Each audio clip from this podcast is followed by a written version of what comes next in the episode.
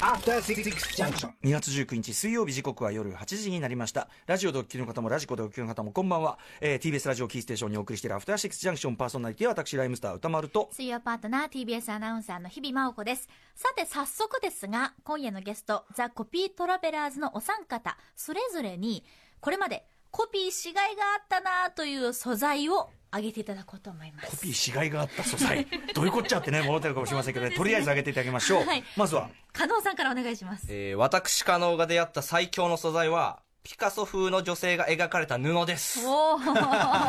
ピカソではないのね。ピカソ風ピカソの女性風。ですはい、そしてはい、えー私、えー、佐古が出会った最強の素材は、はい。えーバンコクで見つけたドリアンの栽培マニュアルです。ドリアン。はい。はい私？はい上田さん。私上田が出会った最強の素材は三鷹で買った地下アイドルのチェキです。これはそれぞれにその作品をねそのコピートラベラーズの皆さんがコピーして作品化していくとこでこう思わぬこうなんか効果をで出してしまったという意味でのやっぱ最強ということなんでしょうかね。そうですね、はい。ずっとこう使ったというか、うん。なんか何回も夢中になってしまっあたというあの同じ素材をやっぱり使うことも。何回も何回も使うこともよくあって、あー確かに、はいうんはい。ということで気になる。ちょっとねこれあのコピートラベラーズの皆さんがどのような、えーアート創作活動をしているのかというあたりを含めてね。今今のところは多分皆さん何のこっちゃってなってると思いますからはい。えー、ということでお話を伺いたいと思います。本日の特集はこちらオフィスコピー機を使った複製芸術。コピルアート。コピササイズって何？特集！はい。はい、これあの今回コピー特集をやるならこの曲だろうということでプラスティックスのコピーをね、あのリクエストさせていただきました、はい、ということでですね写真や映画そして音楽もまた大量にコピー複製ができる今の時代。そのゴンゲとも言えるのがオフィスコピー機です。おそらく多くの人歌丸さんや私も含めてピッとボタンを押して、まあ、紙がビーッと出てくる、まあ、単なる単なる箱としてし か単なる箱ではないよ。言い方。ココピー機とちゃんと思ってるよ。リスペクトしてますよ。コピーしてくれコてピー機だとは思ってるよ助かってるよ、まあ、この台本に言うと単なる箱としてまあでもねそのあの要は オフィス用品ねとしてまあものをねこう無味乾燥にコピーする何枚何枚コピーするそういうものだとしか思ってない。これは確かにそうかもしれません。ただしそんな歌丸さんや私のような残念な人にこそオフィスコピー機から生まれるアート性を知ってほしいということで今夜のゲストは先月13日の月曜日カルチャー最新レポートの東京都現代美術館仮の声新しい影展でも紹介させていただきました。3人組アートユニットザ・コピートラベラーズのお三方にオフィスコピー機に感じるアートとしての可能性についてお話を伺います。改めましてよろしくお願いします。よろしくお願いします。よろしくお願いいたします。はい。実は私このあの仮の声新しい影東京都現代美術館にギリでようやくありがとうございありがとうございます。はい、そう言ってまいりました。あのももともともちろんあのこの番組でえっと1月13日かな、ははいい。はいあの藪下智子さんにご紹介いただいて、でちょうど僕が行ったタイミングで藪下さんのあのギャラリートーク、あ藪前ごめんなさい藪前さん藪前さんの。やっぱり？藪前さんのギャラリートークがやられて、そうです藪前智子さんギャラリートークがあるというので、4時で。ちょうどあ時間が合うなと思って、僕ずっとだからくっついてずっと話、あずっとあじゃあなんか昨日その藪前さんと話してたらそのんなんかすごい大きい男性が。でもなんか違ううん違うと思いますなんか人相が良かったから違うとか。言ってました。出てますね。私サングラスをね。そうサングラスしてないとオフのただのおじさん。佐々木佐々木君になるととってもいい感じになるその変身がねクラーク・ケント的な変身がうまくいっていったいやでもすごくそれがはいあの山前さんのお話もすごく面白かったしということではい。であのお三方があのコピーをずっとしているあの最初の映像があるじゃん入り口のところで。あれもずっと小一時間ずっと見てましたね。ありがとうござます。ないのでだいぶだいぶなんなんだというかねで。なおかつそのコピートラベラーズさんのこのねこはのこれですよ。かまし。お三方を迎えに当たってんの俺は俺はちゃんとパーカー着てるぞというかましびびびっくりしすぎて。マウンましはしゃぎすぎました。ああのなんていうの金を使ったマウンティング。た似てるぞ。はい。あでもねあのあのお会お会いできるのがあの楽しみでしたしお話を伺いたかったです。ありがとうござい。ますありがとうございます。よろしくお願いします。ということで改めてお三方ご紹介じゃあひいさんからお願いします。はい、まずは、加納俊介さん。はい。佐古哲平さん。はい。そして、上田彩也さん。はいこのお三方からなるザ・コピートラベラーズ。略して、コピトラは、コピーするという行為の可能性を探求していくグループです。それぞれ、美術大学で版画を専攻された後に京都を拠点に芸術家、美術家として活動されていましたが、2014年、加納さんがアルバイト先の工房でオフィスコピー機のアートとしての可能性に気づき、その夜他の二人に声をかけたところ、即ユニット結成と、はいこんなドラマがあったわけですね。今ちょっと笑いが漏れてましたけど、これこのいきさつは、いや当てるんですけど、まあいい感じに言ってもらえたなって。あこんないいもんじゃない。はい。すごいダラダラした感じだった はい。なんかでもちょっと面白い面白いと思うんだけどどうかなぐらいの。そうですね。ちょっと後でも話そうとは思ってたんですけど、あのーまあ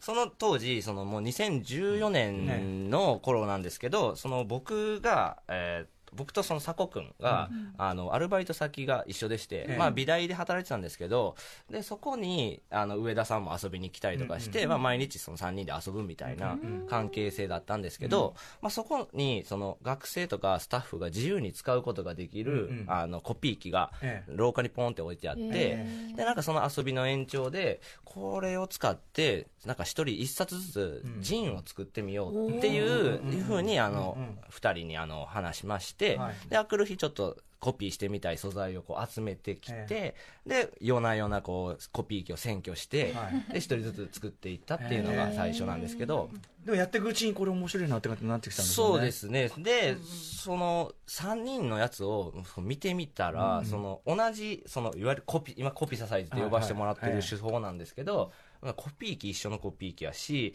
おなもうコピーするっていうだけの手法なんですけど、ええなんか全然違う個性が出るというか、なんか性格がそのまま現れるみたいな感じがあって、えやっぱ並べ方とか、なんかこう、持ってくる素材とかで全然こう、個性が変わってくるのがあって、なんかこれちょっと面白いなっていうのがあって、うんうん。で三あの2人にちょっと3人のやつをまとめてうん本を作ってみないかっていうのでそうですあの提案したんですけど、うんうんうん加納さんになんか急に呼び出されて、ええこう佐古さんと上田でこうカフェに行くと、ええ。すごいこう加納さんが目をギラつかせて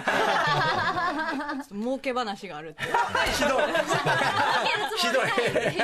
そうですね振りであのこの前遊びで作ったやつをしっかりまとめたら、かなりい。い。ものが作れるから、まあ本本として作っても売り出すぞって言われて、その儲けるっていう話に飛びついたっていう感じ、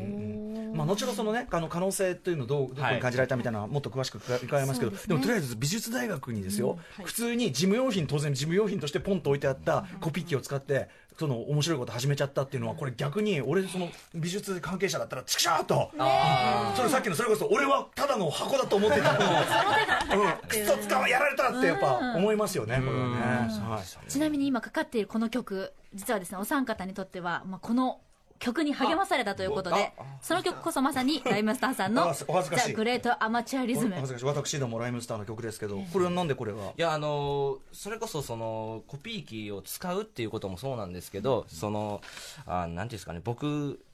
美大に入ってから気づいたんですけど、ええ。あの僕絵描くの苦手で、あの絵描くのってすごい難しいんですよね、でこれってその技術的な問題ではだけではなくて、うんうん何そもそも何を描いたらいいねんっていうところが結構最初のハードルとしてあって、それこそその例えば何かモチーフを選ぶ時の、とかなってもなんで僕はこれを選んでるんだろうっていうことに全然こうなかなかこう乗れなかったっていうのがあって、なんかそういうなんか自分がなどうやったら作品作れるのかなってなった時にその写真とかコピーとかだったらまずはボタンを押しちゃえばイメージが出来上がってくると、でそのイメージが面白いか面白くないかっていうことが判断できるんじゃないかっていうところで、なんかそういうこう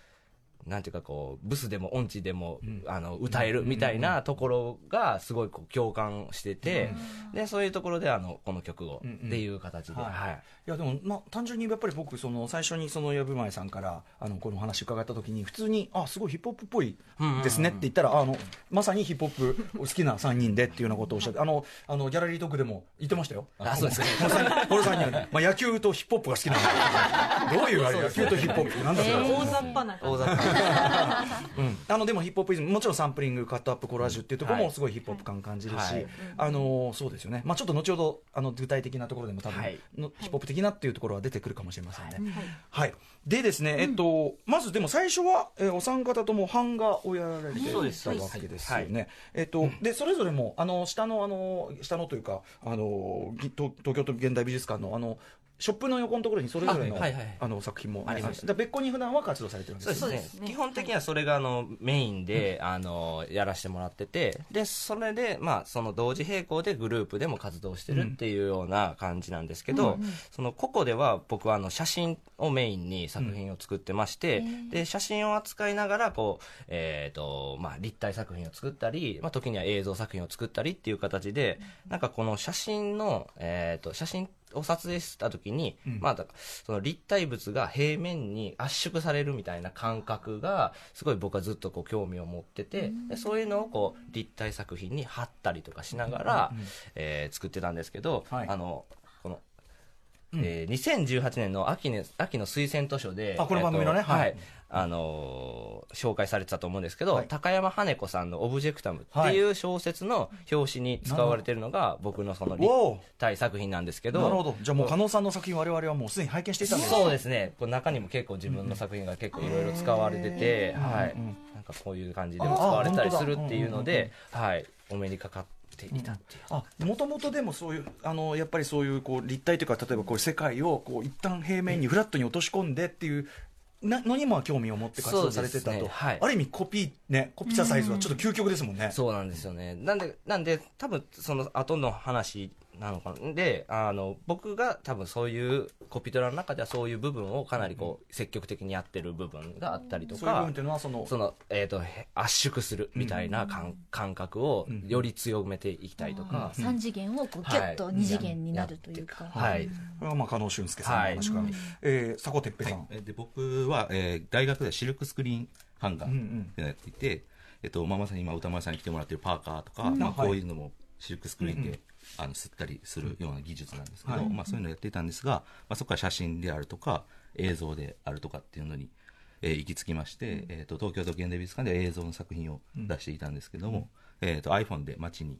出かけて、まあ、皆さんあの自然とやられるようにこうあって思ったものを、うん。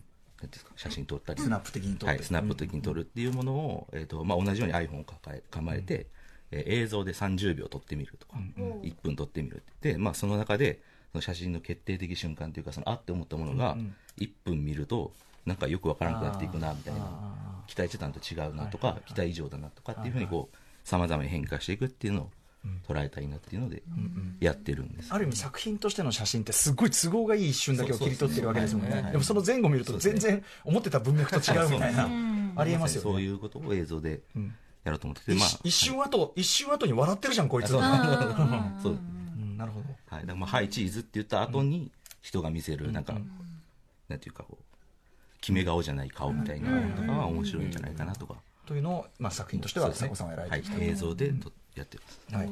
そして、えー上田さん。はい、えー私は学生の頃は結構オーソドックスに版画作品を作ってて銅版画っていうのをやってたんですけど、えっとなんか気づいたら現代美術に興味がというかそっちに移っていってで最近では、えっと、廃材をいろんなところから拾ってきて、で異なる素材をこう組み合わせるようにして彫刻作品を作ってでそれを彫刻作品として完成させるんじゃなくて、その彫刻をカメラで撮影してうん写真作品として発表するようにしていてで、まあ、彫刻ってこうめちゃくちゃでかかったりとか、金属とか木とかこう素材自体がすごくこう魅力的なもので作られていたらなんかそれだけでこう、うんわーってなんかうおーっと圧倒されることがあると思うんですけど、彫刻が写真になることによってこれはこうどういう素材で作られているのかとか、どういう大きさなのかなとかっていうことを想像することができるのでなんかそういう印刷されたものから味わっていくみたいな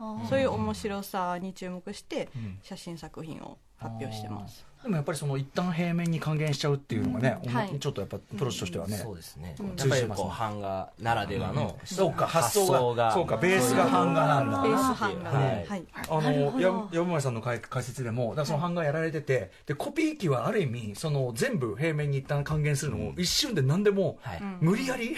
うん。もうフュージョンマシンっていうか、瞬間的に。瞬間的にできちゃうってことに3人は気づきみたいな、ことを言っててああなるほどなと思ったんですけどはい。えー、というような活動。で、まあ、えー、で、それぞれ、あの、色が違うっていうのは、役割分担とかもあるんですか？はい、そうですね。今、その3人の、あの、すね、専門の話をちょっとしたもん、したんですけど、うんまあ、コピトラの作品って、基本的には3人が全員関わってたりすることが多いんですね。で、1人ずつ、1個ずつ作るというよりは、まあ、3人で、集まってやってるんですけど、まあなんかそのこ個々の活動が、まあそのコピトラになった時に3つのエッセンスがもうミックスされるみたいな感じで、あの、なってて、で、まあすごく単純に言うと、あの、佐古さんが、まあ素材をセレクトしてて、で、上田さんがこう、造形的にこう、物事、こう、紙を切ったりとかっていうようなことをして、まあ僕が最後平面的にこう仕上げていくっていうような、まあ、全部そうではないんですけど、まあそういった流れっていうのがあるかなとは思います。なんか、え三宅翔さんの映画で、ええ。っと、コクピットってあるんですけあはい。あどのうん、なんかあれを想像してもらえると、なんか我々がどう動いて、おむすびと、はい。ね、はい、あの、あれ、えっ、と、あの、あれ、おとぎ話図の、えっ、と、あれがビムさんビムがねはい、あの曲を作っていく過程がありました。はい。い、や、実際、あの、今回の展示でも、あの、最初に、あの、お三方の、その、コピザサイズの様子がね、まあ、後ほど実践してみようと思いますが、ず、延々流れてるじゃないですか。はい。で、あの、さあやりましょうって言ってから、無言で、お三方がこう作業を始めて、無言でこう回し、回り、なんていうの？流れ作業をしてて、で、それぞれこう、コピー機にこう、本当になんか順番に、だからなんか、え、DJ でいう back to back っていうか、なんか入れ替わり立ち替わり、なんか言わずとももう役割があんだなみたいなのがね、すごい見ててね、あの、DJ っぽかったです。DJ っぽかった。でも同時に、こう、い。ろんなことを、すごく、割とスピーディーにやってたじゃないですか。はい。みんながちょっと後ほど迎えたいんですけど、どの程度考えてやってんだ、これと。うん。適当やってんじゃねえの？みたいなはいはいさはいは、い。思えることもね、あるわけだから、ちょっとそのあたりもね、伺いたいなと思いますね。で、えーまあ、コピートラベラーズ結成して、こうやるというわけですけど、まあ、ざっくり言って、オフィスコピー機を使ってアート作品を作ることの面白み、そこに魅了されたポイントっていうのはどこですか？うん。そうですね。あのー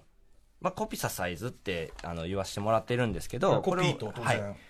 はい、エクササイズをくっつけたあのコピあの用語なんですけど、まあ、あの僕たちの制作っていうのはその写真を撮ったりとか、えっと、スキャナーを使ったりとか、えっと、PC 使ったりとかっていうようなタイプの作品もあるんですけど、まあ、コピー機を使うっていうことをあのこうえーコピササイズって呼ばせてもらってて、で、コピー機の上に即興的にいろんなものをこう載せて、えっ、と、まあ、いわゆるコラージュみたいなものを作るっていうのを、えっ、と、コピササイズって呼んでて、で、エクササイズっていうような感じで、まあなんか最初に何の準備もしてなくても、これをやることでちょっとずつ体が温まってきて、頭が回転してきて、制作していけるっていうような、なんかこう、い最初、えっ、と、制作をするって結構準備段階が大事大事なんですけど、まあ、さず、まず最初にそれをやってみるみたいな感覚があって、なんかプロローグ的な。そうですね。あと完成形を最初に描いて動き出すんじゃなくて、はい。やってみてその中から何かの可能性を掴んでいくみたいなことでかね。ですすで、コピー機って、その、ピッて押したから出てくるの、一瞬で出てくるので、うんからその一瞬っていうことで、あの、失敗しても成功しても、はい、次、はい、次っていう感じで、なんかどんどんどんどんこう、次にトライできるっていうか、なんかそのせ、えっ、と、なかなかその、一個出てくるのに時間がかかっちゃうと、はい、次、んってならないというか、なかなかももっと慎重になっちゃうんですよね。そうそう。なんです時間かかるならはい。でもリズムもすごいありますね。なので、そういうこう、簡易さっていうか、っていうのはすごい大事な部分かなと思ってます。さっきの僕がそのポンポンポンポンやってんなというのも、まあ、あえてあのスピード感をやっぱり意識してやられてそうですね。あれに関してはその映像っていうこともあるので、あの、ある程度そのパフォーマンスっていう部分と、あの、スライドショー的に見れるっていう部分っていうのも、あの、加えているので、割と早いんですけど、でも結構早いんですよね。うんいつも。はい。なんかそのだからあの考えすぎない。やっぱりそのそもそも素材が別個にあって、でそのコピー機っていうのをダンって置いてしかもまあ出てくるまではまあ実際わからない。あと、あのそれこそ動かしたりしてたじゃないですか上田さんこうやって、だからあの動かしてやったりするとさらにグニーってなったりそんなのどういう出来上がりかなんて読めないだろう。必から殺技なんですけ必殺技必殺技、はい。だからそのやっぱりそこに創作の中にある種のこうもともと世の中にあるものっていう部分と偶発性っていう、でも実際創作ってそういうものっていうか、うん。完璧にゼロからっていうのは幻想で、はい。そこから何を掴むかとかどういう意味を自分たちが押し出していくか、もしくは読み取るかっていうことだなっていうだからすごくあのヒップホップがとかがやっぱ音楽で言えば顕在化して見せた想像のものすごい身も蓋もない、うん。あの原型っていうか、なんかそういう感じをね難しく言えばそういう感じがしました、あと単純に楽しそうっていうね。そうですね。それをもう、ちょっと即興劇っぽいとこもあるんですかね。そうですね。どあなんかこアドリブというアドリブは結構大きくて、うん。ななんか使いたい素材もあるけど、なんかこう邪魔になるような素材も一緒に持っていくみたいな、なんかこう偶発性を出していくっていうのはやったことあることとやったことないことをどうバランスよく見てる側も確かにこうやってその見てってですね、まあ、これ後ほど活躍出てくるのかな、まあ、見見見覚えがあるっていうか見慣れた例えば、えっとまあ、グラビア写真とか、はいはいはい。人のやっぱ顔とか体ってすごく認識しやすいじゃないですか、でも同時にそこになんじゃこりゃとなんかその変なものがかぶってて、ん。よく見たらその縄だとか、はいはいはい。よく見たらなんか別のこれ立体じゃんとかね、そのそうするとこうなんかこう今まで見慣れてたものとそうじゃないものが来るとえなんかそれでやっぱその女性の体とかあると妙に意味付けしちゃい出すわけよ。あー。これがまた面白かったりね。なんかそんな意図はないのかもしれないのになんかこう意味が出てきちゃったり。あんのかもしれないんだけど。あと漫画のね漫画のコマとかもそのチョイスもね。あと確かに野球も多いぞとかね。へやっぱり好きなものをそ結構集めてくるっていうところが多いので、やっぱり野球ものは増えてしまいます。野球は好きなんですねはい。あの僕とあの佐古君はあの一緒の草野球チーム草も野球チーム組んでるっていうのもありまして、はい、へそのヒップホップと野球が好きっていうの説明がすごい笑っちゃってバカっぽすぎる。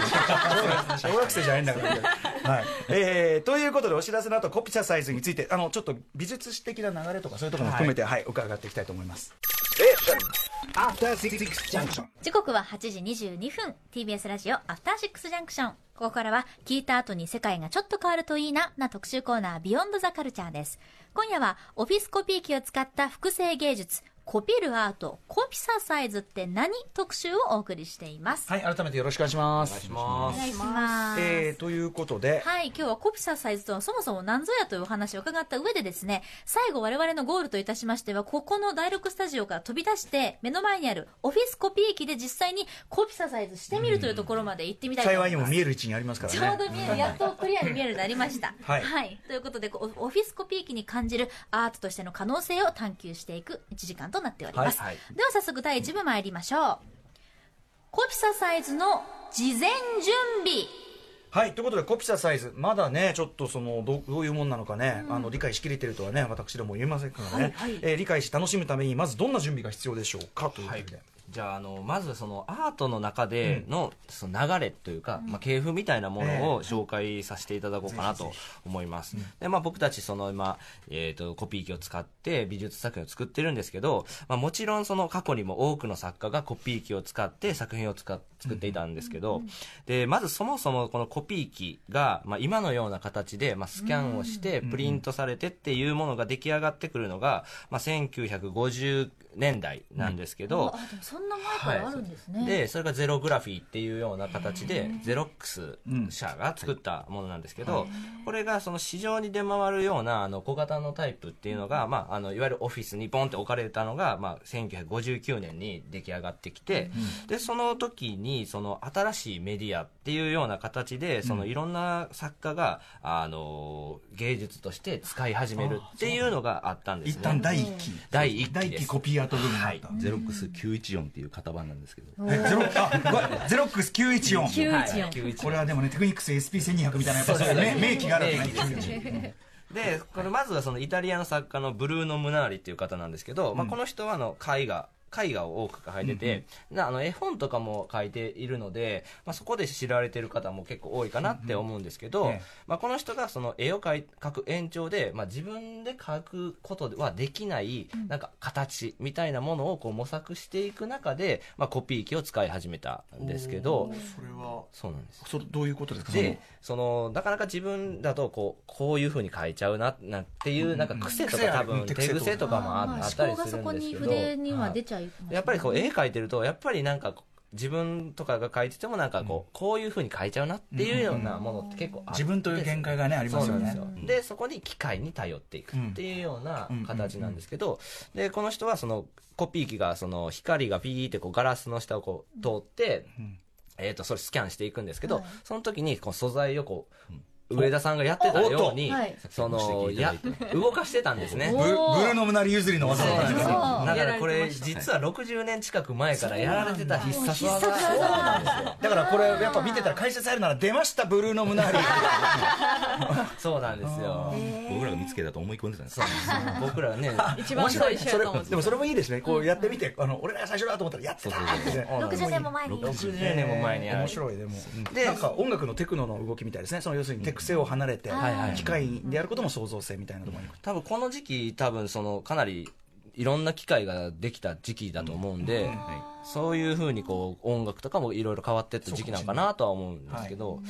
で次重要次にあの出てくる重要なのが、1968年にあのセス・ジーゲローブさんっていう方があの企画した、あのゼロックスブックっていう、まあ、まさにゼロックスっていう、うんうんあのもので作ったあの本本なんですけど、はい、これはあの7人の当時アメリカのスーパースターだった7人のアーティストを誘って、で A4 サイズで1人25ページずつよろしくって感じで、あのコピーの作品を1人25ページはいはいって言って作ってもらって、はい。でそれをまとめた本なんですけど、なんかその本っていう形の展覧会っていう、まあ、なんかコンセプトで作られたあの本があってこれやっぱりその僕らもこう最初えー、とコピーを作って本にしていくっていうのがあったので、かなりそれもうつながってるんだなってい銭うのをになる話が話があるぞでおなじみの多分そのジジーゲローブさんも言ったんで。集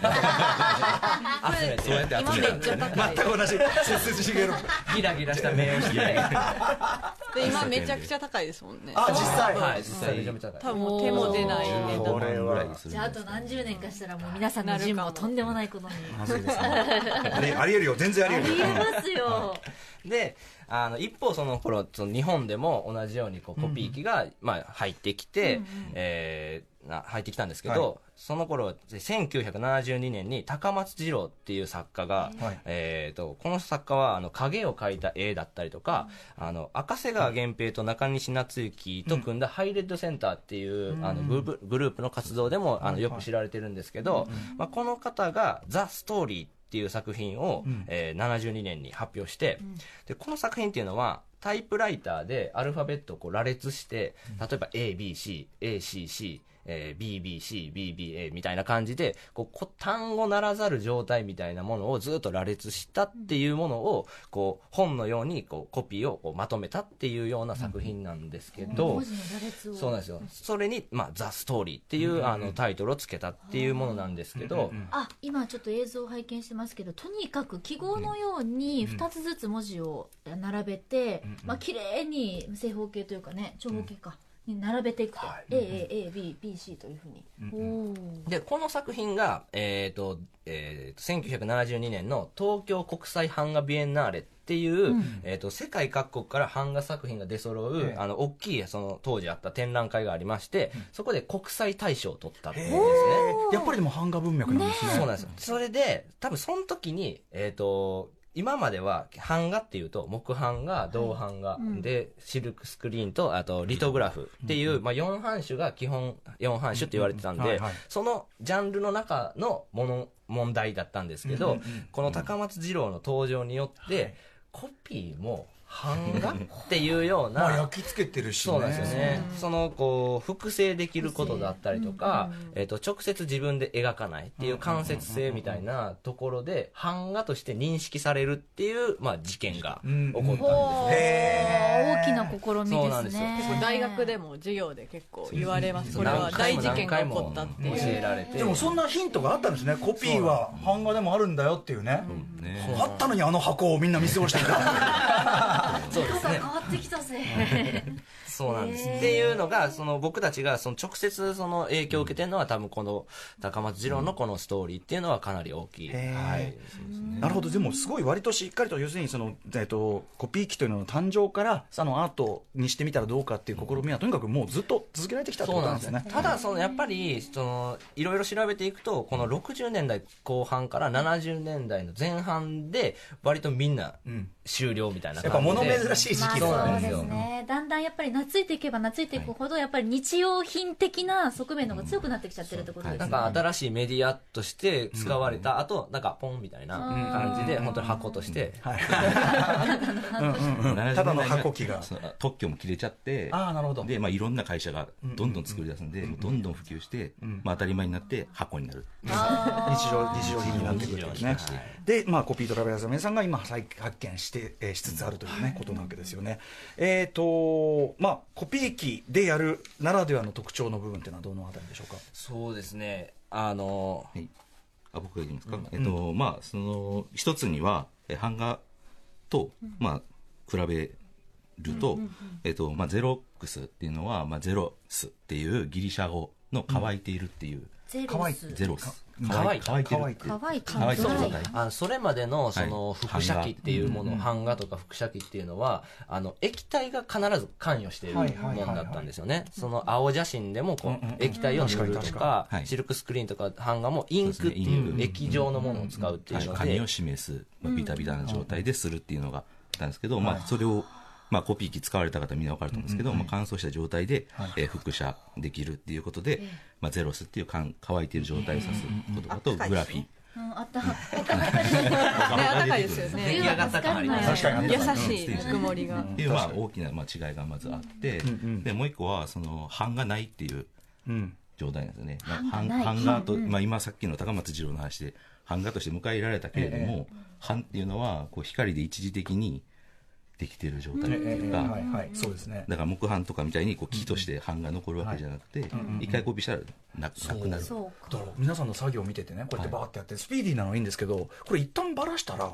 もう二度と再現できない。そうなんですよ。それをさらにコピーするしかないですもんね。そうなんやりたければ。確かに、だからまあその手はあるんだけどね、だからそのこの一回生感もはい。あるよねっていう、めちゃめちゃドキが。スリリング。もう一期一会で、写真っぽさもあるってことよね。だからそうですね。一瞬一瞬。フィルムがなくなったら焼き増しできないみたいな。そうかだから手軽でもあるんだけどその手軽ゆえのなんかこう儚さ消えていく消えていくものっていうところもあるし、はいはい。でもねそっちもコピーすればいいじゃんっていうね。確かに。そう実はそうなんですよ。でもそれがコピーのコピーだからまたちょっと物が違ってくるってことだからですよね。そのコピーというそのなんていうのあんまりオリジナルが重き置かれないタイプのアートのはずなのに、コピーサイズに関して言うとそこにものすごい絶対の瞬間があるっていうのもなんか面白いなと思いました、そうだからそれそこで即興性みたいなのがかなりスリリングになってくるかなと思うんですよね。さあということで、まあ、歴史的な流れはなんかね、はい。ざっくり伺ってまいりましたがさあコピーサイズのために続いてどんな準備が必要でしょうか？はい、次はその知識を得たところで次コピー機を実際どうしようかっていうところなんですけどコピー機選び。はいコピー機選び。機材選び。はい機材選び。です家電選び的でな。やっぱりあのコピー機ってオフィスで働いてると、まあ、オフィス、えーとオフィスにかあの置いてあったりすると思うんですけど、あのオフィスじゃない方オフィスで働いてない方はあのコピー使えるのってあのコンビニだったりすると思うんですよね。で僕たちも最初にコピー機触ったんってこうあのコンビニで、えー、となんかこう CD のジャケットをコピーしてみたとか、あの友達のノートを借りて、ねコピーしたりとかっていうような経験だったんですけど、でこういろんなコンビニでコピーしているうちに、どうもセブンイレブンのコピー機がいいぞと。やっぱりそこでもセブンイレブン、はい、気づいてしまいましたさっきね、わさっき我々ねやっぱりコーヒーはセブンイレブン。そうなんですよね。え、なんでセブンイレブンですか？で上質まあ、それ上やっぱりね上質であの紙に紙にあの、えー、と顔料の粉のトナーっていうものが乗って、乗るもんなんですけど、はい。こののりがすごくこう綺麗へでー。なんかすごい贅沢な感じというかトナーののりがいいはい。えー、コンビニで同じ値段でも。こういろいろこう見ていくと、はいやっぱあのセブンイレブンだけがゼロックス富士ゼロックスのものを使っている。んですすごい。よやっぱりゼロそうねやっぱりその初代え最初にこう発明されたゼロックスのものっていうのが、い。やいいんだ。ねやっぱりオリジネーターなんだ。はい。そうなんだ気づいたんですよね。やっぱり SL 戦 SP 戦 SL 戦略だわみたいな。そうねテクニックさちなみに今は、えードキュセンターっていうシリーズのドキュセンター？はい、ドキュセンター。ですね。ドキュセンターですね。はい、の5っていうのが。ドキセンタード5。キュセンター5が一番いい、広く使われてる。まあ、僕の家の近くの新しいセブンイレブンもそれやったんで多あセンが多分ドッグセンターを最新。でもでもやっぱりね皆さんがその違い感じられる。多分セブンイレブンも気遣ってるんだよね多分ね。そうだと思います。いいいい。ね間違いなくね、ちなみにあの家庭用の、まあ、小さいコピー機とかあるじゃないですか、はい。そういうのはどうなんですか？うーんなんかこう家庭用でイインクジェットになると思うんですけあはいどやっぱりこうインクジェットってさっき言ったように濡れてるあなんですよね。あドライじゃないドライじゃなくてで。でこうふにゃふにゃになったりとか、でやっぱりこう出てくるのに時間かかるじゃないですか。ぬっちゃぬっちゃっつって、あれに待ってられないっていう。なるほどスピード感が足りない、っていうのもあるんですけど、できればやっぱ業務用でバシッと決めようぜはい。と、でやっぱりコンビニでじゃあコンビニにいっぱい素材持ち込んで Yes. 一人でね独り占めするとやっぱりこう ちょっと怒られちゃうと思うんであの買っちゃった方がいいかっていうことでで僕らあの結構コピー機ってもちろんめちゃくちゃ高いもんなんですけど、はい実はその中古のものだったら、オークションサイトで結構安く売ってて、でそれであの一家に1台って感じで、あのうちのアトリエには、うんえ1台ゼロックスのものがあって、もうこの6年こう活動してるんですけど、ね。もうすでに3台目っていうなんかもうどん,、まあ、どんどん壊れてはもう、はい壊れてははいって感じ中になっちゃって。古で大体相場おいえっくらぐらいとね僕らが買ってんのは3万4万。実はそういえうぐらいの。オフィスコピー機ってあの大きいのですよね。そうですそうです、しかもさ普通にあの業務用っていうかコピーが必要な時も使えるんだから、はい。バッチリじゃん。そうなんですよ、ただ、あのーもう保証とかしてくれないんで壊れた壊れたららあのさよならっていう感じになります、なるほど。はい。ということで、まあ、とにかくゼロックスがおすすめというね、はい。というあたり。でえ素材素材ですね。でコピー機が用意できたら、まあ、次もう素材なんですけど、まあ、僕、まあ、個人個人で集めてくるものとか、まあ、3人で集めるものとかもあるんですけど、まあ、僕はそのホームセンターとか、えっと、布屋さんとかに行って集めることが多くてなんか木材だとかなんかカラフルなテープとかなんかいろんなものを買ってきて、まあ、あの立体もコピーできるので。何でもいいんですね。何でもいろんな素材を買って試していくっていうのが面白いか結なと。思う構ぶ立体物ガンガン使うんですよそうなんねですなんか縄をバシャーンって置いたりそのあれになんか額みたいなのドカーンって置いたり。なんかねすごいね、蓋が閉まらなくてもいいんですね。そうですね。そうで、え見ていただいた映像はもう蓋も取っちゃって、はい開けたまま。でえー開けたまんま。だから時々手が入り込んでるやつとかもありますよね、はいそういうのね、うん、はい、で僕はまあ学生時代にずっと古本屋でバイトをしてて、まあ、その印刷物の行く末っていうのがはいはい。気になると。で、まあ、結構頻繁に3日に1回ぐらいブックオフ行ったりするんですけど、まあ、その雑誌であるとか、まあ、本であるとか、まあ、いろんな漫画であるとかを、えー日常的に集めていったり、はい。まあ、海外旅行行った時には飲みの市で古い写真買ったりとか、うんうん。えー、と地下アイドル現場でチェキ買ったりとか。はい。力強い全部ねね。あります夢中になってしまったでまあ印刷物を僕は主に集めることが多い。印刷物をコピーしていくってことですね、そうですね。なんか3人、まあ、それぞれこう素材を持ってくる時もあるんですけど、最近やっと3人でブックオフに行って素材を調達しに行くっていうのもやっていて、まあ、写真集コーナーでちょっと安くなっているこうグラビア雑誌とか、まあ、写真集を探すっていうのがまあポイントで,、でまあ、どれでもいいっていうわけじゃなくて、やっぱりこの人をコピーしたいっていうこう強い気持ちを、はいですね、そこがやっぱ大切ですね。あそこは意味あるんですね、はい、だからやっぱ誰でもいいわけじゃないっていう。なんかその、適当にやってる部分もあれば、あの適当にやってない部分もあって、なんか全てコントロールしちゃうと、なかなかこう面白みがなかなか出ないとか、でやっぱりこうコピー機との対話で僕らは作るので、コピー機との対話。はい。コピー機でがコピーしたいというしたいっていうものを声が聞こえて聞こえてくる、でそのよよ余地を残しながら作っていくっていうのがやっぱり大事なところかなと思います。全部ビジョン通りでもつまんないけど、そうですね全部デタラメもつまんないってそうなんですいうかでもやっぱそこでその例えば仮にグラビアだと、やっぱそのグラビアってところで一個強烈な意味とか、あのが出るじゃないですか、まあ、何かははっきりしてるし、でそうするとやっぱり崩しやすいですよね、うん。いろいろ。変なもの乗っけても大抵のものを乗っけてもあ人だなっていうのは分かるし、うんでもなんかすでにその作品とかその写真に、まあ、まあ作品として成立してるところにさらにプラスってなかなか難しいイメージがあるんですが。そうですね。なんかその一個グラビアだけとかじゃなくてその探しに行く時はなんか古代ローマとかエジプトの遺跡が載った図鑑とかもういろんなこうなんていうかな文脈のものをいっぱい引っ張ってきミてックスしていくと。そうですね。でそれらがこう並列な状態にあってで普段やったら使わないものをこうどんどんこう使っていくって取り入れていくっていうことを意識していくとなんかごちゃ混ぜになっていって、ちょっと面白くなっていくあらかじめだからそういう時代感とかジャンル感とか素材感も含めて立体感も含めて、まあ、バラバラになって組み合わせたら面白かろうっていうところ行くわけよね。これだって全部さ全部ヌードグラビア組み合わせてたらこれただの三浦さんのエロスクラップになりますからね。三浦淳さんのエロスクラップだからそれただのね。まあ、あれも一つのアートかもしれないけどね、うんもちろんさあというじゃあもう具体的に作品作りちょっと乗り出してみましょうか、はい。はい、時間も来ましたからやっねたーじゃあ実際に参りましょう。レッツココプチャサイ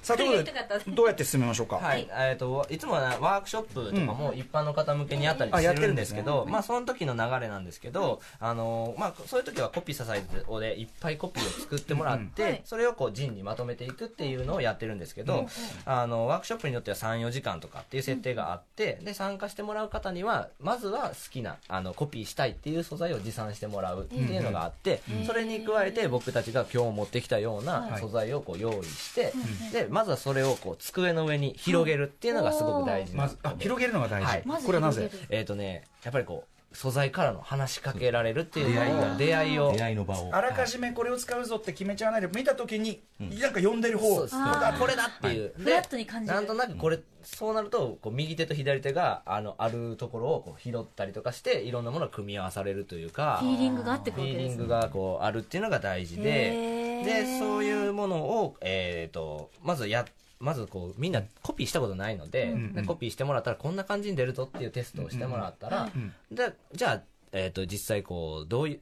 なんか好きなものとかがちょっと現れてくるので、でそれでテーマをこうちょっと絞っていくみたいな形で陣にまとめていく。やっぱ傾向が出るんですか？ね。やらしてみると、はい。無意識だからこその。如実に如実に、えー、ちょっとドキドキする。怖いな。はい。やっぱ性格がすごく出るような気がしますね。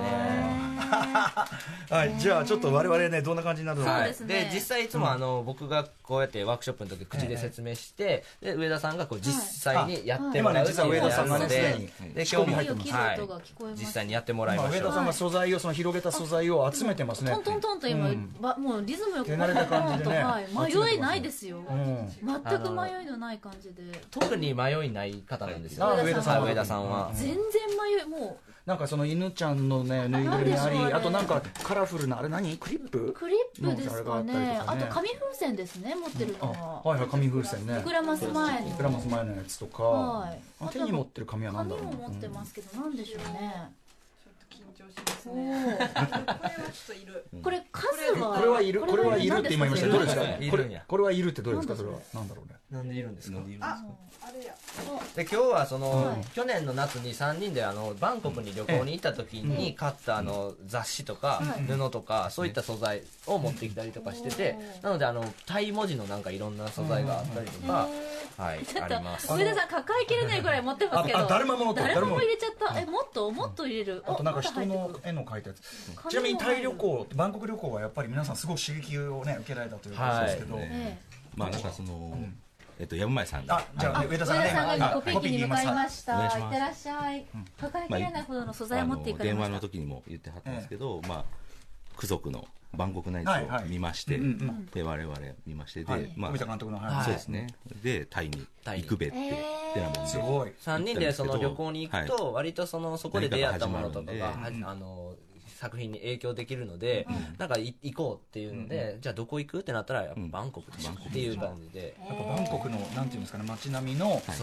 その情報量とか、印刷物とかがす今ねごい、これ音がねカサカサって今聞こえてるんですごそごそってなってるのは今ねコピー機側の方にマイクが。これを巻きます。ああ上田さんあのが今それクリップですか？はい。えっ、とこれクリッはねちょっとれはね後後で言います。タイ文字のなんかビーズみタたいなイ文字のあおもちゃのビそうなんなんですね。はいそれをですねまず平面に巻いております今第6スタジオ向かいのね、えーコピー機に向かっていらっしゃいます、ここでちょっと続い素敵な感じの砂場を作って裏側がスキャンされるので、はいそうなかなか想像できないんですけど、まあ、慣れてくると多少想像はできてくるんですけど、まあ、そのあの分からない部分っていうのを大切にしていただいて最後はギャンブルのように「えい!」とボタンを押してもらうっていうのが大事でボ。タンにかけると、はい、で失敗してもそこから学んで次自分にとっての成功を目指すっていう、これ面白いなと思ったら東京都東京都現代美術館のその仮の声新しい影コピートラベラーズさんが参加した他のの出展者の方も全然アプローチ違うけど、皆さんそれぞれ偶発性であるとか、えっ、ともともと自分のものではないものの複写であるとか、まあもちろんそれを集めてらっしゃるんだろうけど、でななぜかそれが全部音楽的であっていうところも共通してて面白いなと思ったさあ今ねコピチャサイズもう全くこちらも素材選びと同じくして迷いなくですねポンポンポンガバガバと素材を置いてただ平らなものだけではなくてあの立体的な黄色いワンちゃんでしょうか狛犬みたいな人形？あとだだるまですね。だるまも置いてますね。あ、はいそしてその上に黒い布をかぶせ布をかぶせてました手慣れてるな。あそして上田さん早くもスイッチ押しました。もうスイッチ押しました。あらもう23分経ってないですけど。行きます。はい創作プロセスに迷いがやっぱり上田さんは特に迷いがないタイプはいまあないタイプ。されまして。はいもう出てきました。コピー機この音このサウンド。あ出た出ました。あいいですね。ちょっと一応まあ帰ってきて作品をね拝見しましょうかね。もうものの1分2分ですよ。そうですね。素材選びから。お一番いい出ました上田さんから。一番いいというのは過去に皆さんやられた中でもということでしょうかね。あすごいスピーディーはい、じゃあ、えー、そこで早速。ごご開陳していただきましょう、はい。えー上田屋さんの作品でたった今はい。スタジオで。完成。皆さんも初めて見ますからね、はい。せーの。はいこれが私の考えた最強のコピーです。はい、はい。え待って私がいるひびちゃん。はい。あのスピリッツのひびちゃんグラビアが入ってる。すごい。はい。なんかちょっとテーマとか今日のテーマはえっと真央子とタイとエトセト ありがとうございます。はいやらせてもらいました。日比さんがタイをこうそうですね。えっと旅行してる。旅行してるみたいな。そうですね。ちょっとあのやっぱり働いてると疲れることもいっぱいあると思うので、ちょっと微笑みの国の要素を散らしまして、まあありそのがたい。タイ文字でちょっとねカラフルな感じと。日比さんの首元にワンちゃんがワンちゃんが舐めてるようなぐらいのこれは意図的なあれですか？でなんかちょっと立体感がありすぎてええ。ちょっとずれちゃいましたそれ。あとこの端っこによく見ると立体のだるまもいます、はい。だるまのおじきが。おじだるまのおじきをやっぱしだるまの赤目のだるまのおじきを。ヒップホップ好きですね。はい真っ黒の目ですけど。ん。でいてでこれタイの国え女王かなはい、皇室あの前のはい。はい。さあ女王の前にこれはあれですか文字をこうトレースするようなあそうです。あの薄いこうタイタイ文字定規みたいなステンシルみたいなやつかな。をちえょっと敷いてちょっと奥行きを作って。そしてここなぜカニが？ちょっと歌丸さんが着てるパーカーにもあいる。んですけどカニがプリントされてるんですけどはいやっこれはぱり我々大阪出身ということでちょっとカニ道楽。でちょっとそれを着てくれてたんでえ。それカニ道楽をの写真、ええカニの写真を布にプリントしたやつを、ん。なんかホッチキスでぐちゃって留めたオブジェなんですけど。あそうなんですね。これはただの紙じゃなくて、はい、ちょっと素材ボックスの底の方にあったんで、えーこれはある意味コピートラベラーズここにありというこれは署名的な、サインですね、うんサイン代わり的なことがあるとえーそしてこの無造作に散らべ散らばっているこのカラフルなこの文字のクリップがまたちょっと体感をそうですねタイ文字でまたこういうふうにこう散らばれることによってこう結構いなんか統一感みたいなものが出てくるんですね。そうか。これあるとないとだと、ない。とたもうちょっと、ぐちゃって離れちゃうんだそうかテクニックなんだ、これなんか散らすっていうのは一つ、でこう物が一番なんていうかな。前に見えるっていうか、ですごくこう奥行きが出るっていう状態が、なんかフィルターのように見えますね、ちなみにこの作品なん。ですけれどもリスナーの皆さんは今それぞれでおそらくイメージをですね様々膨らましてくださってると思いますどんなものかを本当に見たいという方はザ・コピートラベラーズさんのインスタグラムに掲載していただけるということなのでそれをぜひ見てください。我々のインスタグラムのアカウントでも、まあ、リツイートさせていただきますのでそれでぜひチェックしてください。ツイッターからね、はい。あの見れるあのつながあのリンクできるようになってますので、はい。やちょっとねちょっとお話が面白すぎて 俺らが実践する時間あとでちょちょっと放送後に、はい。あのぜひ。ちょっと一発やらせてください。でそれも後で後であの番組のそのあれとかにね上げさせていただきます。ので、はい。ちょっとトライさせてくださいいやでもあのめちゃめちゃこうやってみたくもなるし、あとやっぱりそのなんか現代アートのその文脈で言って僕はやっぱそのあのヒップホップ的な感覚というかその想像のプロセスっていうところですごいあの僕はすごい体感的にめっちゃよくわかるあの活動かなっていうふうに。それはす。ごい思いました、はい。はい。で実際にガチでヒップホップ好きなのもすごい伝わってきました。いやずっと聞いてました「ワンスアゲン。ありがとうございます、もうなんか嬉しいです。そうもそれが励まされました恐縮でございます。ということでちょっとやっという間にお時間なんですが、えっ、とコピートラベラーズの皆さんからお知らせことなんてありますでしょうか、はい、えー今ウェブ版の美術手帳にて我々コピートラベラーズの最新インタビューが掲載されているので、ちょっとご興味のある方はぜひチェックしてみてください。えっとあと6月には京都のエンアーツというギャラリーで、えっと、我々の個展があります。で新作も発表する予定なのでぜひ見に来てください。京都です。はい。エンアーツ。はい。でエンアーツ。ですね。ええん？エンアーツ。エンアーツ。はい。はい。で詳しくはインスタグラムで発信してますので、えっと、これ青いだるまのアイコンが我々のアカウントですので、はい。じゃあだるまもやっぱし入って割とですね。だるまも結構ずだるまのーっと使ってるモチーフです大ね好きモチーフです、はい、で先ほどのコピーも最強のコピーも掲載しますので、恐縮です、お邪魔させていただいて。でもだるまもやっぱ一発入れるだけで意味もあ出るしまあ可愛いしなんかいいですよね。確かコにね。ピーするとコピーしてもなおこの目力があるの目力すごいですね。だるま力すごいですね入ってくれてよかったいやでもそのなんか勝手に読見てる側がもちろんさっきおっしゃったようにねカカニ一つ取っても実は文脈あるんだけど、はい。あのーっていうのも面白いし、こっちが勝手に文脈を読み取り出すとこも面白いしみたいな、なんかねあの組めたも尽きるというかね見てるとあのなんかそのいろいろあることによって、なんか一個一個よく見るようになるような気がしてるんですよね。でなんかグラビアの写真とかもなんかこう単なるグラグラビアじゃなくて、写真としてなんかいいやんっていうふうに見えてくるみたいなところが結構面白いかなと思います。なるほど。ぜひちょっとね皆さんねコピートラベラーさんの作品、まあ、あのいろんな形で見ていただいて、い、やもう端的に面白かったですし、はい、これもっと早く言うべきだったんだよね、あのやっててなんかやってるうちにね、うんい。やちょっと本当にあのでもお話伺えてるのも、あの僕はほほかほかの状態で伺えたんで嬉しかったです。楽しかった、い。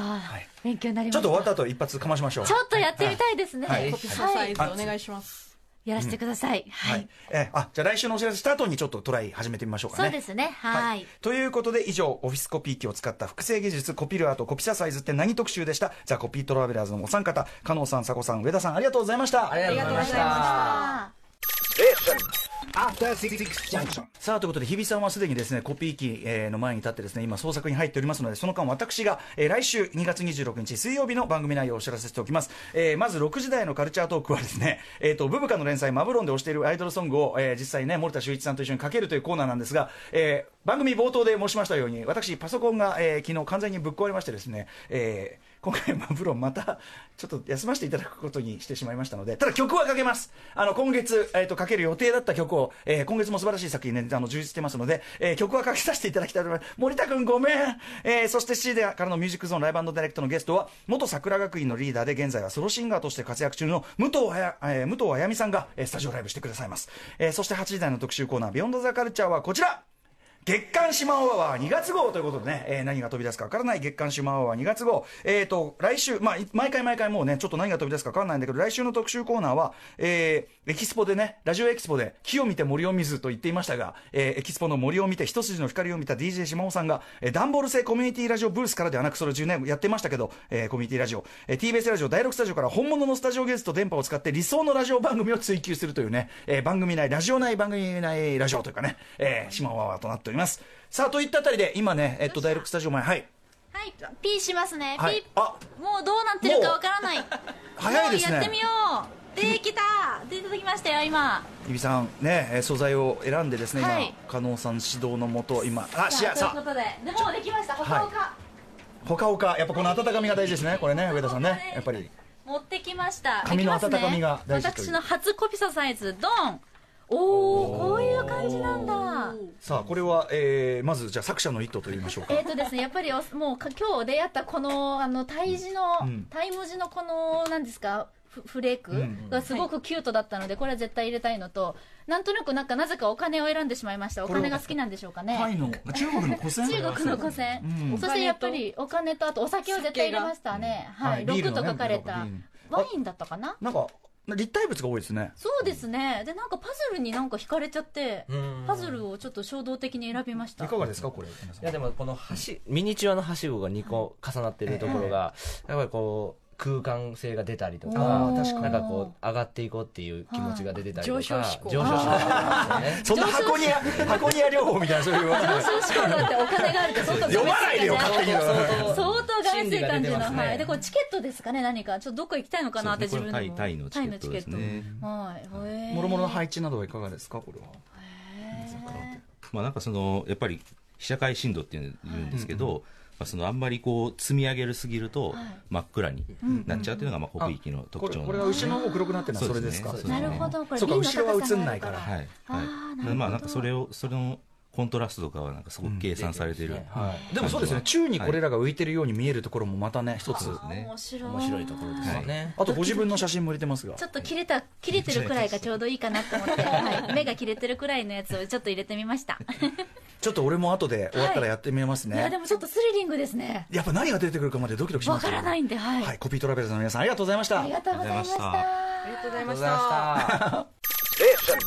After Six Junction.